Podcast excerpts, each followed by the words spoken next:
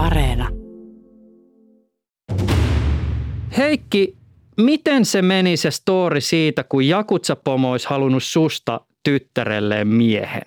En ole papin poika, mutta olen lähetyssaarnaajan poika ja vahdin pappilaa eräs ilta. Olin 17-vuotias Ananin pikkukaupungissa Sikokun saarella Tokusiman läänissä. Ovelle pelmahti tämmöinen hieman erikoinen, aika karski mies. Ja ajattelin, että se on joku vanhempien tuttu.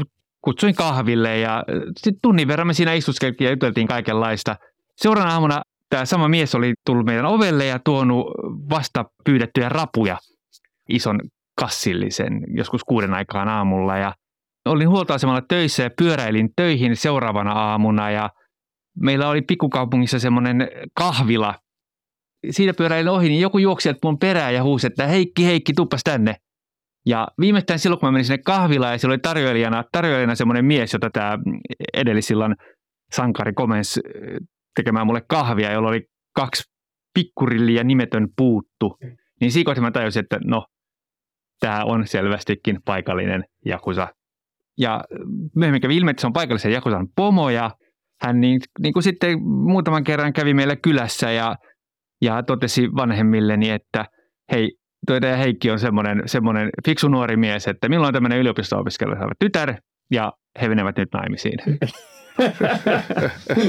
Vanhempani totesi onneksi siihen, olin vasta 17, että hän on vielä nuori ja sitten aikanaan hän saa itse päättää, että kun hän nyt ensin, ensin, tota, ensin vähän aikuistuu ja niin edespäin. Ja, ja mä aina välillä mietin, että puuttuisiko multakin pari, pari sormea ja mitä jos mä olisin pikkukaupungin mafioson, japanilaisen jakusan, jakusapomon vävy, niin millaista elämää se olisi, mutta en ole katunut.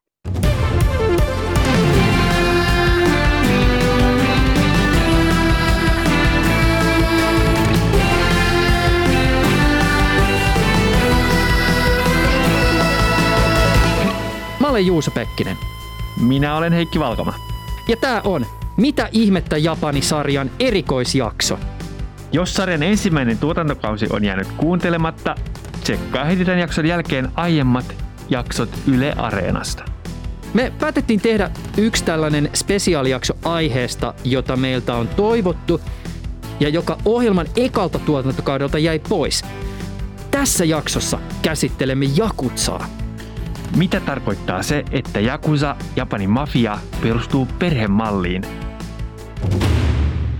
Kun mä mietin Jakutsaa, niin mulle tulee mieleen iso joukko elokuvia ja videopelejä, joissa esiintyy tiukka-ilmeisiä ja ehkä väkivaltaankin turvautuvia, tyylikkäästi pukeutuvia rikollisia. Sen lisäksi, että Jakusa voi tulla vastaan Jakusa-leffoissa – niin Japanin järjestäytynyt rikollisuus on myös integraalinen osa esimerkiksi Skifin alalajia kyberpunkkia. Muistan myös japanilaisen kaverini vaivautuneisuuden, kun kerroin, että jossain tosi hämyisessä Tokion laitakaupungilla olevassa kylpylässä mä juttelin muutaman tosi hauskaa olosen kaverin kanssa, jotka oli tatuoitu kaulasta alaspäin. Meillä on studiossa keskustelemassa useampi henkilö ja voitaisiin ehkä aloittaa niin, että tehdään tämmöinen pieni esittelykierros. Mutta samalla kun esittelette itsenne, niin Toivoisin, että sanotte ihan mitä tahansa, mitä teille tulee mieleen Jakutsasta. Ja ei tarvitse olla siis mitään knoppitietoa, vaan voi olla ihan vaan mielikuvia, jota syntyy, kun kuulette sanan Jakusa. Haluatko sä vaikka Krister aloittaa? Joo, kiitoksia vaan. Nimi on Krister Algre ja saan toimia keskusrikospoliisissa niin rikosylikomissarion virassa ja tiedusteluosastolla ja erityisalana, niin kuin KRPllä onkin, niin tämä järjestäytyneen ja muun vakavan rikollisuuden torjunta. Ja itselläni nyt sitten nämä, tämä järjestäytynyt rikollisuus sen monimuotoisuudessaan. Ja juu, mitähän tuosta nyt tulee mieleen? Tämmöinen jakutsi kylpy tuli heti ensin. Oliko tämä vähän tämmöinen downeri? no se on, jos se nyt tulee ekana mieleen, niin sitten se on varmaan se. Heidi, ole hyvä. Joo, mä oon Heidi Mäntylä filosofian maisteri ja kirjoittanut gradun Jakutsan rituaalista.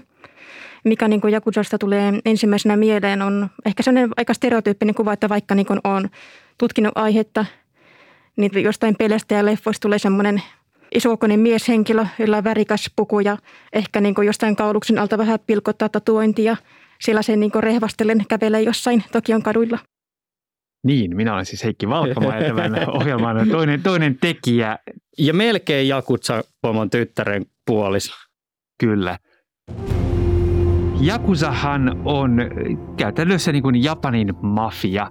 Ne on niin kuin tällaisia aika häikäilemättömiä rikollisia, jotka harjoittaa paritusta, ihmiskauppaa, koronkiskuntaa, erilaisia huijauksia, kaik- kaikkea mahdollista kyber- kyberrikollisuutta nykyisin.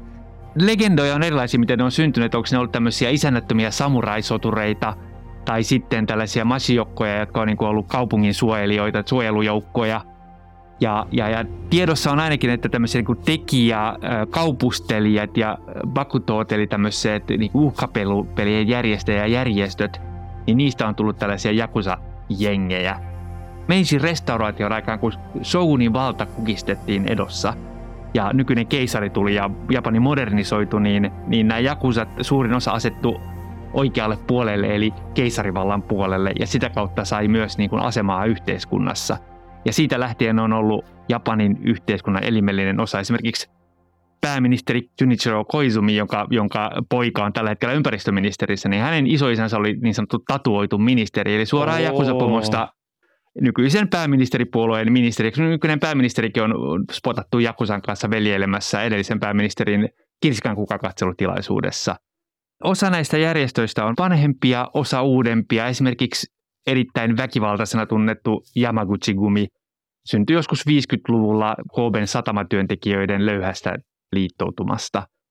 Jakusa ei voi katsoa missään nimessä yhtenä selkeänä organisaationa, vaan on, on monenlaisia Jakusa-järjestöjä, pienistä, niin kuin, pienistä riippumattomista ryhmittymistä valtaviin. Aikanaan, aikanaan kymmeniä tuhansia jäseniä ollut, nyt niitä on, nyt niitä on kaikissa vähemmän, mutta, mutta kyse on, ei ole monoliitista. Mulla on jäänyt Jakutsaleffoista mieleen sellainen asia, että niissä puhutaan usein Jakutsasta perheenä. Ja sä myös käsittelit sun gradussa Heidi tätä perheasiaa, kun avasit sitä, miten Jakutsa toimii. Mistä tässä on kyse? Siinä niin on ajatuksena sellainen, että Jakutsan keskuudessa puhutellaan pomoa ojabunina, joka tarkoittaa niin isän roolia. Ja sitten jäsen on kopun ja se tarkoittaa lapsen roolia – Eli siinä käytetään tämmöistä perheterminologiaa, jonka niin kuin tarkoituksena on ikään kuin luoda emotionaalista tunnelmaa ja suhdetta tämän pomon ja jäsenten välille. Kyse on myös tämmöisestä perinteisellä japanilaisesta perhemallista, joka ei perustu ydinperheeseen tai välttämättä sukulaisuussuhteeseen, vaan aikana oli taloja, ie, johon saadettiin adoptoida, ottaa ihmisiä. Nykyisin edelleenkin vaikka ravintolassa puhutaan, että se niin kuin isä on se ravintolan omistaja tai pääkokki ja sitten äiti saattaa olla tarjoilijoiden pomona siellä ja ne on veljiä ja sisaria keskenään. Eli tämmöinen niin kuin vanha, vanhakantainen tapa organisoitua talon ympärille tai perheen ympärille tai jonkun, jonkun niin kuin vaikkapa ammatin ympärille, niin, niin se, siinä on ihan, ihan sama. Ja kyse on todellakin perheestä ja perhesuhteista, että sitä ei mitään missään nimessä pidä vähätellä. Miten Krister, onko sulle tullut vastaan tämmöistä jotain niin kuin vastaavaa ajatusta just tämmöisestä ikään kuin oppipoika ja sitten mestari Kyllä, hyvin vahvasti. Nyt sitten vaikka näihin, näihin liivijengeihin, rikollisiin liivijengeihin, niin siellähän on ihan selvästi, että ennen kuin sä saat mitään jäsenyyttä, niin sun pitää osoittaa olevasi sen jengin arvoinen ja, ja todennäköisesti tulet vahvasti hyväksikäytetyksi ja ehkä joudut rikosvastuuseen näiden muiden puolesta, mutta sitä kautta sitten voi olla, että aikanaan sut hyväksytään jopa jengin jäseneksi. Harvoin kuitenkaan näin käy, mutta joskus. Mutta siinä on tämmöinen niin kuin kisälli- ja oppilasajattelu ja sitten erittäin vahva hierarkia. Ja sitten mitä tuossa alkutarinassa, kun kerroit just siellä tämä tarjoilija rupesi sitten ilmeisesti vapisevin käsin ja puuttuvin sormin keittämään sitä kahvia, niin, niin, tota, niin hän oli aivan selvästi alisteisessa asemassa tähän johtajaan. Niin sitten tämä on ihan sama juttu Suomessakin, että tämä kaikki perustuu, tämä järjestäytynyt rikollisuus sen monimuotoisuudessaan siihen, että joku on aina alisteisessa asemassa johonkin toiseen. Ja sitten mikä siinä on vaikuttimena ja kaikista vahvimpana vaikuttaminen on väkivalta, ylimitotettu raaka väkivalta ja sillähän tässä pelataan sitten. Heidi Mäntylä, sun gradussa sä tarkastelit erilaisia jakusaan kytkeytyviä rituaaleja. Avaisitko hieman, minkälaisia rituaaleja sä esimerkiksi nostit esiin? Niin mit, mitä olisi tapahtunut, jos musta olisi otettu perheenjäseneksi? Olis, olis, olis, olisiko mä mennyt jonkun rituaalin kautta sinne? Ennen rituaali tietenkin kokeilas joutuu asumaan joko tuolla järjestön päämajassa tai sitten Ojabunin eli pomon kotona. Ja hän joutuu siellä suorittamaan kaikenlaisia niin kuin kotiaskareita, että vastaamaan puhelimeen ja laittamaan kengät järjestykseen ja siivoamaan. Ja hän sen, että sillä tavalla samalla niin kuin eristetään valtavirta yhteiskunnasta, tavallaan tuhotaan se entinen identiteetti. Tämä liittymisseremonia tai initiaatioriitti on sellainen, että se yleensä suoritetaan niin kuin sinto pyhäkössä ja sintoalttarin edessä. Ja siinä on läsnä joitakin näitä Jakusa-jäseniä, ei ehkä ihan kaikki rivijäseniä, mutta osa kuitenkin. Siinä on tämä Ojabun eli pomo ja Kobun eli tämä jäsen tai jäseneksi haluava. Sitten on välittäjä, joka on vähän, vähän niin kuin seremonian mestarina. Yksi versio on sellainen, että ensin uhrataan näille jumalille kalaa ja riisiä ja sakea, eli riisiviiniä. Näissä rituaaleissa on läsnä seinällä sellaisia kuvia, jotka esittää esimerkiksi Amaterasu auringon jumalatarta. Sitten voi olla keisarin kuva, tai varmaan aina onkin. Ja sitten tuon järjestön suojelusjumalan kuva. Sitten kun on uhrattu jumalille, niin välittäjä ensin kaataa Ojabunin kupin ihan täyteistä sakea ja Kobunille vain ihan pienen tilkan. Ensin nämä Ojabun ja Kobun juovat omista sakekupeistaan, sitten he vaihtavat kuppeja ja juovat toistensa kupeista. Tämä välittäjä sitten lausuu Kobunille, että nyt kun olet juonut Ojabunin kupista, niin heidän koko loppuelämäsi on nyt omistettu Ojabunille ja et saa pettää häntä ja et saa rikkoa sääntöjä, etkä ilmi antaa tätä järjestöä poliisille. Rituaalin jälkeen on sellaiset pienet bileet, että mennään jonnekin kylpylään ja siellä on ne tatuoinnit esillä ja on semmoista vapaamuotoisempaa yhdessä viettoa. Tatuointi eli irizumi on sellainen tatuointirituaali. Oikeastaan kuka tahansa voi niin kuin hankkia tatuoinnin Japanissa tämmöiseltä mestarilta, jos hänellä on oikeat suhteet. Mutta niin, mä niin näen loogisimpana, että sitten kun on initioitu, niin sitten hankitaan se tatuointi. E, eli siinä, siinä kun se tatuoitava menee sinne horisin eli tatuointitaiteilijan luokse, niin hänen pitää käyttäytyä hirveän kunnioittavasti ja kumarella ja puhua sillä semmoisella muodollisella kielellä. Ja sitten kun hän on valinnut aiheen, niin sitten aloitetaan tämä tatuimisprosessi.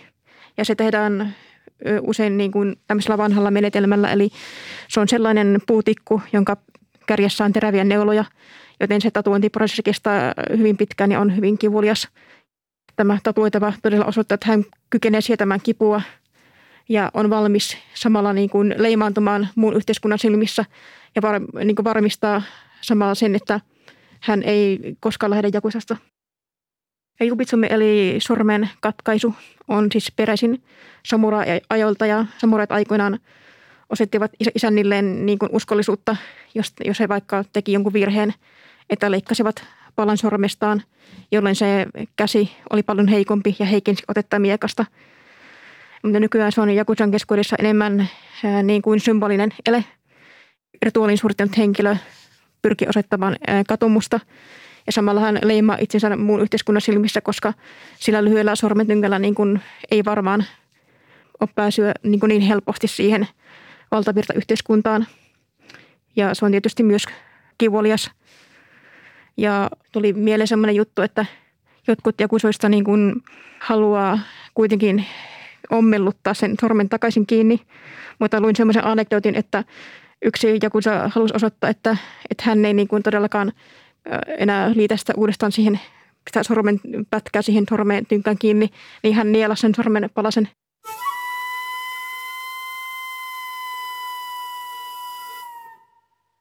Joo, tuossa oli mielenkiintoinen juttu toi, toi kuinka otetaan niin tuohon järjestöön mukaan, niin samalla lailla täällä meilläkin näissä niin, tota, JR-jengeissä on, että Mikä JR järjestäytyneen rikollisuuden jengi lyhennys, käytän sitä jatkossa tässä sitten, niin tota, ei me kieliin niin helposti solmuun, kun puhuu vain JRstä, niin tota, nämä kokelaat tai prospektit, jotka sinne sitten pyrkii ja ovat päässeet jo siihen asemaan hangaroundista, että ne pääsevät jo sinne jengitiloihin ja näin, niin heidän asemansa on siellä siivota vessoja ja tarjoilla ja tehdä ja vartioida ja tehdä niitä likaisempia töitä näiden muiden puolesta ja he eivät missään tapauksessa pääse mukaan mihinkään päätöksentekoon. Ja samaten tämä yhteiskunnasta, niin kuin muusta yhteiskunnasta tai sosiaalisesta elämästä erottaminen, niin on myös niin, että tämä nämä jengiläiset sitten oikeastaan asemasta riippumatta, mutta kuitenkin mitä alemmalla tasolla olet, niin on aina 24-7 tämän jengin käytettävissä. Että kaikki muu pitää jättää. Ja aina kun soitetaan, niin sun pitää heti olla valmis tekemään kaikenlaista ja, ja mihin kellonaikaan tahansa ja mitä tahansa. Niin se on hyvin samankaltaista taas tuossa löytyy. Onko tämä muuten tämä sormenleikkaaminen vain japanilainen ilmiö? Tässä mulla on itse asiassa, mä otin tämmöisen kuvan, Oho. kuvan tässä, tota, mikä tota, vaikka tiedän kyllä, että ollaan, ollaan radiossa, tämä ei nyt wow, kuuntelijalle okay. näy, mutta tässä on, tässä kuvassa on tämmöinen erittäin verinen käsi, sattuu oikein omassakin pikkurillissä, koska tästä on pikkurilli selvästikin poistettu ja tynkä vain vuotaa verta tuossa ja, ja tämä on tosiaan ihan oikea kuva JR-jengiläisten toiminnasta, kuinka joku on lähtenyt jengistä bad standing ja tota, silloin tämä voi olla yksi tapa, mutta on todennäköistä, että kun on vaan pikkurille lähtenyt, niin voi olla, että henki on säilynyt sitten. Mm. Tämän lisäksi yleensä tulee sitten vielä jotain sitten rahallisia maksuja aika lailla. Mutta tämä, tämä tämmöisiä on niin kuin eri rangaistusmuotoja, ne on varmasti kopioitu just tuolta vaikkapa Japanista ja Latte Johansson otti tämmöisen hyvinkin käyttöön niin aikanaan esimerkiksi. Heidi Mäntylä, tässä sun gradussa on kiinnostavaa se, että tähän on siis uskontotieteen gradu. Sä sovellat tässä gradussa näihin Jakutsan rituaaleihin tämmöistä niin sanottua kalliiden signaalien teoriaa, jota usein käytetään uskonnollisten rituaalien yhteydessä ja niiden tutkimisessa. Avaisitko hieman sitä, että mistä tässä on siis kyse ja miksi se soveltuu sun mielestä hyvin tämä teoria nimenomaan Jakusa-rituaalien tarkasteluun? Kalliiden signaalien teoria on sellainen teoria, joka pyrkii selittämään sen, että miten joku, joku vaikka uskonnollisen järjestön tai rikollisjärjestön jäsen pyrkii niin kuin osoittamaan, että hän on vakavasti mukana tässä järjestössä. Ja samalla tämä järjestö tai uskonnollinen ryhmä pyrkii niin kuin karsimaan vapaamatkustajat. Että ne rituaalit voi olla vaikka hyvin pitkiä tai kivuliaita. Ja, mutta, mutta siis olennaista siinä on se, että ainoastaan semmoinen henkilö, joka on oikeasti vakavasti valmis – sitoutumaan järjestöön tai sitten pysymään siinä, niin ainoastaan hän kykenee ja on valmis suorittamaan näitä rituaaleja. No joo, no tuohon voisi tota ottaa maailmalta esimerkin ottamatta kantaa siihen, että tehdäänkö sitä Suomessa peitetoimintaa. Niin maailmalla sitä nyt ainakin tehdään. Ja siitä on ihan julkisestikin vaikka Yhdysvalloista esimerkkejä, niin missä on tota, poliisi soluttautunut sitten johonkin tämmöiseen rikollisjärjestöön. Ja tota, siellähän – sitten ei sovi kuitenkaan, vaikka oletkin soluttautunut, niin ei ole lupa tehdä rikoksia. Ja sitten nämä rikollisjärjestöt joskus sitten ja itse asiassa aika useinkin niin teettävät heille rikoksia, jotta paljastuisi, että, että onko tämä nyt oikealla asialla vai ei. Jos joskus niin kuin epäillään sitä aitoa jengiläisyyttä, niin tota, tämmöisiä esimerkkejä on paljon, missä on tota vaikkapa tehty huumausainekauppaa ja sitten – ne ostajatkin ovat olleet poliiseja peitetoiminnassa ja sitten tämä amerikkalainen tässä tapauksessa, niin peiteoperaatiohenkilö niin on myynyt ne huumeet poliiseille, eli rikosta ei ole tapahtunut. Ja sitten on sen jälkeen menty vessaan ja sitten tämä, tämä pomo siinä sitten ne on käskenyt, että nyt ota siitä itsekin huumetta. Ja tota, sitten miten siitä tilanteesta onkaan sitten selvitty, mutta, mutta tämmöistä kokeiluakin on sitten – maailmalla. Nämä on ihan julkisista lähteistä nämä tiedot siis. Mulle tulee mieleen eräs tällainen vähän ehkä filosofisempi pohdiskelu, mutta tämä vaatii vähän taustottamista. Mä oon käsittänyt, että jos tarkastellaan Jakusaa historiallisesti tai Jakusan lähihistoriaa tai nykypäivää, niin nousee esiin se, että monia Jakusan jäseniä yhdistää tietyllä tavalla kuuluminen – jollakin tapaa yhteiskunnallisesti heikommassa asemassa olemiseen. Siis tutkimuksissa on usein todettu, että jakusat on monesti vähävaraisista perheistä ja kokemus laiminlyömisestä lapsena nousee usein esiin. Korealaisia juuria on saatettu halveksua Japanissa ja tämä tausta nousee myös esiin, kun tarkastellaan Jakusan jäseniä.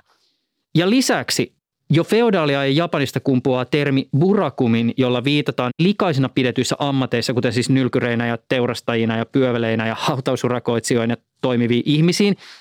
Ja tämän yhteiskuntaluokan syrjintä kiellettiin tietysti, kun Japani modernisoitu, mutta silti tämän porukan jälkeläisiä on saatettu syrjiä.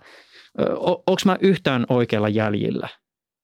Purakulaisillehan se on ollut yksi motiivi niin liittyä Jakusaan, koska he ovat kokeneet, että Jakusana saa enemmän kunnioitusta kuin purakulaisena. Että mitä mä tuossa gradussa tota, niin esimerkiksi luin sellaisen jutun, kun purakulainen kertoi, että, että silloin kun hän oli vielä siinä purakuasemassa, niin häntä syrjittiin, mutta heti kun hän liittyi Jakusaan, niin sitten kaikki yhtäkkiä kunnittivat häntä ja pelkäsivät. Ja on, on myös niin, niin että, että se edustus on ollut tosi vahva ja, ja aikanaan, en, en tiedä myöskään miten nyt on, mutta ne on myös esimerkiksi tällaisia burakulaisten järjestöjä vallannut. Eli tavallaan, tavallaan valtion, valtion tuet ottanut itselleen jakusat, jotka on niin kuin syntynyt, syntynyt näihin burakulaisen alueille ja heidän, heidän piirissään. Sama just kuten sanoit, korealaistaustaisia jakusoja on paljon ja ne edelleen on jakusoja, että niitä ei pidetä niin ulkomaisia jengeinä, vaan ne on niin omia, omia jengejä. Ja toki sitten niin kuin Jakusakin jakautuu, kuten olen sanonut, että se ei ole monoliitti, vaan niitä on tosi erilaisia. On niin kuin vähän niin kuin eli, eliittiä, joka toimii Tokiossa niin kuin bisneseliitin kanssa ja valtion eliitin kanssa ministeriin yhteydet tavallaan usein se myös on niin, että, että mitä kauemmas Tokiosta mennään, niin sitä todennäköisemmin se jakusa, japanilainen mafia on niin kuin vallan ulkopuolella, että sitten sit se ajautuu myös helpommin konflikteihin poliisien kanssa, kun, kun aikaisemmin, aikaisemmin niin kuin eliittijakusat ja poliisit saattoi käydä saman poliisikorkeakoulun ja sitten sieltä molemmat valmistua niin kuin rinnakkaisilta kursseilta. Ja sitten oli hyvissä, hyvissä väleissä ja sitten jos joku rikos tapahtui, niin sitten mentiin, istuttiin, juteltiin ja, ja osin, osin tämä on niin kuin vaan tämmöistä legendaa, että Jakusat oli herrasmiesrostoi, mutta kyllä sitä oli myös niin, että sitten Jakusat sanoi, että meillä on tässä tämä syyllinen, ottakaa tämä, ei välttämättä ole oikea syyllinen siihen murhaan, mutta Jakusa antoi poliisille rikon niin kuin tekijän, koska se oli heidän koodinsa, että, että kuljemme tässä lain rajalla, toimimme, toimimme, poliisi katsoo vähän toiseen suuntaan ja – ja Jakusa häärää tiettyjä asioita, mutta sitten jossain kohti murhissa ja muualla menee raja, jota ei voi niin kuin ylittää. Niin siis kyllähän Jakusan poliisin suhde on ollut silleen joskus eh, menneisyydessä aika läheinen, että poliisit saattavat vaikka ilmoittaa etukäteen, jos he tekee päämajan ratsian. Mutta kyllä sitä, sitä, sitä edelleenkin tehdään, tehdään että, että jotta, jotta Jakusa, Jakusa ei ampuisi takaisin, niin saatetaan tehdä se, että hei me ollaan huomenna tulossa kello 15 hakemaan papereita – ja Jakusa jättää sitten jotakin papereita, vähän, vähän antaa jotakin siimaa poliisille, jotta, ei, jotta poliisi ei menetä kasvoja eikä Jakusa menetä kasvojaan. Et, et, kyllä tätä on, mutta, mutta se on täysin totta, että nuo uudet lait on, on muuttanut Jakusan aseman tavallaan työntänyt sen, niin kuin, että nyky, nykyään, nykyään Jakusaa vastustetaan lääneissä ja kansallisen poliisin tasolla aktiivisesti. Ja nyt tulee se varsinainen pohdiskelu. Jos mietitään sellaista henkilöä, joka taustansa puolesta on tullut syrjityksi tai jonka mahdollisuudet yhteiskunnassa on heikommat kuin jollain toisella ja joka sitten päätyy jakutsa jäseneksi. Toki rikollisia löytyy kaikista yhteiskuntaluokista, se on ihan selvää, mutta käsitykseni mukaan on olemassa taustaan tai yhteiskunnalliseen asemaan liittyviä tekijöitä, jotka saattavat altistaa rikolliselle elämäntavalle. Ja tässä kohde ainakin itse usein kysyn, missä määrin ihmisen on mahdollista määrittää omaa kohtaloaan ja valita se, että mikä hänestä niin sanotusti isona tulee. Mä en ole kiistämässä nyt rikollisen vastuuta teostaan ja valinnoistaan, vaan pohtimassa sitä, että mitä sä esimerkiksi Krister ehkä ajattelet siitä, että tilastollisesti on löydettävissä tekijöitä, jotka kuitenkin altistaa rikoksille? Joo, aika, aika laaja kysymys kyllä. Kysymys tota, vapaasta tahdostahan tämä oikeastaan on. on. On ihan selvää, että niin kuin ihmisen niin kuin kasvuympäristö ja, ja kaikki sukulaissuhteet ja kaikki se, mitkä on hänen niin kuin kasvamiseen ja kehittymiseen vaikuttanut, niin vaikuttaa myöskin sitten niihin, siihen päätöksentekoonkin sitten, mitä päätöksiä tehdään. Lähdetäänkö tästä polulta vasemmalle vai mennäänkö poliisikouluun vai mennäänkö johonkin muualle esimerkiksi. Mutta tota, kyllä niitä valintoja siinä matkalla varmaan monet tekevät, kun tämmöisiin järjestöihin päätyvät. Ehkä enemmänkin sinne päädytään. Kun kuitenkin sitten niihin liitytään sen takia, että sieltä saataisiin jotain hyötyä. Yleensä se on se parempi elämäntaso, elintaso, raha, kunnioitus, niin kuin mainitsit tuossa juuri. Ja sitten taas, että kuinka paljon siihen voidaan vaikuttaa. Esimerkiksi vaikka Ruotsin tilanne, mikä siellä on nyt ihan jäätävän kauhea tilanne niin kuin rikollisuuden kannalta ja nimenomaan järjestäytyneen rikollisuuden kannalta. Ja sieltä on, siellä on nyt kaikenlaisia erilaisia etnisiä jengejä pääsääntöisesti, jotka sitten siellä nyt riehuvat, jos näin voi sanoa. Ja, ja vaikkapa siinä otettiin niin paljon turvapaikanhakijoita ja heille ei riitä töitä. Ja, ja nyt siellä rinkkepyyssä sitten joku ajaa Porssella ja kultakäädyt kaulassa ja on, on niin kuin saanut tämän kaiken niin myymällä huumeita paljon ja on päässyt semmoiseen asemaan rikollisjärjestössä. Ja kyllä nämä nuoret siinä näkevät tämän niin kuin esikuvana siinä sen kaiken työttömyyden ja, ja sen keskellä. Mutta onko se tämän nuoren sitten syy ja kuinka paljon se on hänen valinnoistaan ihan lähtien siitä, että hän ajautui turvapaikanhakijaksi jostain kansainvälisestä konfliktista tai ilmastonmuutoksesta tai jostain johtuen, niin miten, miten tämä jonkun maalainen henkilö on edes päätynyt sinne, sinne rinkkebyyhyn ja sitten niihin olosuhteisiin, jotka taas ovat sitten sen vaikutusta, että joku poliittinen tilanne niin on ollut sellainen, että siihen ei ole puututtu ajoissa. Niin, nyt on se hyvä kysymys, mikä just esitit, että kuinka paljon hän voi itse vaikuttaa siihen. Mutta siinä tilanteessa hän voi itse päättää sitten, että, että kuinka hän tavoittelee niitä sitä vaurautta, minkä hän siinä Porschessa näkee. Ja mm. nyt taas, nyt vielä äkkiä jatkan vielä sen verran, ja meidän viranomaisten tehtävä on osoittaa, että se on väärä polku, ja se on semmoinen polku, kun sen valitset, niin sulla ei ole paluuta. Kannattaa mieluummin yrittää jaksaa käydä siellä koulussa ja päätyä vaikka radiotoimittajaksi. Jakusallakin, ja meillä on aina kyse siitä, että ne on tosi hienot autot, kalliit puvut, superkalliit kellot, sitä rahaa – näytellä, vaikka sitä ei olekaan, niistä tuhlataan, tuhlataan valtavasti. Jakusahan on siitä outo järjestö, että niillä on käyntikortit ja poliisi suunnilleen tietää, että ketkä on, ketkä on, ketkä on niin kuin toiminnassa mukana. Ja niillä on niin kuin tilastot, muun muassa ikätilastot, että Jakusan keski-ikä on vanhentunut, että ollaan jo, ollaan jo pitkälti yli 50 ikävuodessa. Ja, ja niiden järjestöjen niin kuin jäsenmäärä on romahtanut, mutta mä väittäisin, että kyse ei ole vain siitä, että, että rikollisuus vähenee, vaan siitä, että, se, että niin kuin ne viisastuu, että ei ne välttämättä enää halua kertoa, että hei, täällä, täällä on meidän päämaja ja täällä me tehdään näitä kyberrikoksia, että, että tulkaa sitten kysymään, jos jotain tarvitsette apua, ne poliisit. Hei, miten muuten Heidi, miten sulle jäsentyi kysymys naisen roolista osana Jakusaa? Koska nyt kun mä mietin just leffoja, videopelejä ja tämän tyyppisiä, niin mun täytyy sanoa, että – että nimenomaan Jakusa-naisia ei ihan hirveästi tässä kuvastossa ole. No ei siis niin kuin virallisesti jäseniksi ei käytännössä pääse naiset, mutta heidän rooli on niin kuin näiden varsinaisten jäsenten vaimoina ja äiteinä ja niin kuin sisarina ja tyttärinä. Että tota, he voivat, niin kuin varsinkin nämä vaimot voivat vaikka avustaa miehiä, että voivat niin kätkiä aseita tai huumeita tai vastaavaa – mutta sitten on historiassa semmoisiakin tapauksia, että kun joku pomo on jäänyt syrjään tai joutunut niin vankilaan, niin sitten vaimo on ottanut tämän ojapunin paikan. E, tuli semmoinen ajatus, että jos vaikka e, tämmöinen Jakusan vaimon asema on aika heikko, että yhtäältä sen mies niin kuin odotetaan, että hän pitää tärkeämpänä sitä Jakusa-perhettä kuin sitä vaimoaan ja lapsiaan – mutta sitten samalla tämä nainen ei myöskään niin kuin pääse tavallaan sinne Jakuza-järjestöön mukaan muuten kuin tämän miehen kautta, että hän on to- todella marginaalissa tässä suhteessa. Tuossa on ihan sama itse asiassa näissä meidän JR-järjestöissä sama juttu, että naisella siellä ei ole kyllä mitään asemaa lasten äitinä tai vaimona kyllä, mutta täysin tämän jengin niin kuin ulkopuolella. Ja sitten tuossa on ihan mielenkiintoinen pointti tuossa just, että niin kuin esimerkiksi huumausaineiden tai aseiden niin kuin säilyttäjänä, piilottajana joskus voisi olla tai, tai tota, Joo. alibin niin kuin varmistajana näin, mutta noin niin kuin jengin jäsenenä tai päätöksentekoon osallistuvana jäsenenä ei missään tapauksessa koskaan. Yleensä nainen on siellä esine ulkopuolinen.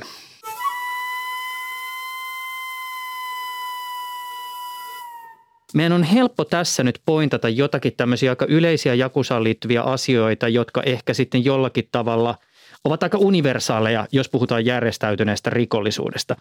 Suoraan sanoen sama, sama niistä tutkimuksista, mitä mä oon lukenut, niin on, on jotenkin tietyt tosi vahvat universaalit tällaiset niin kuin rikollisuuden piirteet selvästikin olemassa. Ja sitten on ne kulttuuriset piirteet, jotka taas onko ne sitten jaku, juuri jakusan piirteitä vai onko ne japalaisuuden piirteitä, niin pikemminkin on sellaisia japalaisuuden piirteitä kuin juuri tämä rikollisjärjestön piirteet voi sanoa, että, että tämän vuoksi juuri jakusa tekee rikoksensa eri tavalla. Heidi Mäntylä, Krister Algren, kiitämme valtavasti tästä keskustelusta. Kiitos. Kiitos. Otskale Samales, kuulit juuri mitä ihmettä Japanisarjan erikoisjakson. Mikäli et ole tutustunut aiemmin sarjaan, ensimmäisen tuotantokauden jaksot löydät Yle Areenasta. Toimittajina sarjassa ovat Juuso Pekkinen, eli mä, Ja Heikki Valkama eli minä. sarjan tunnareista vastaa Tapsa Kuusniemi.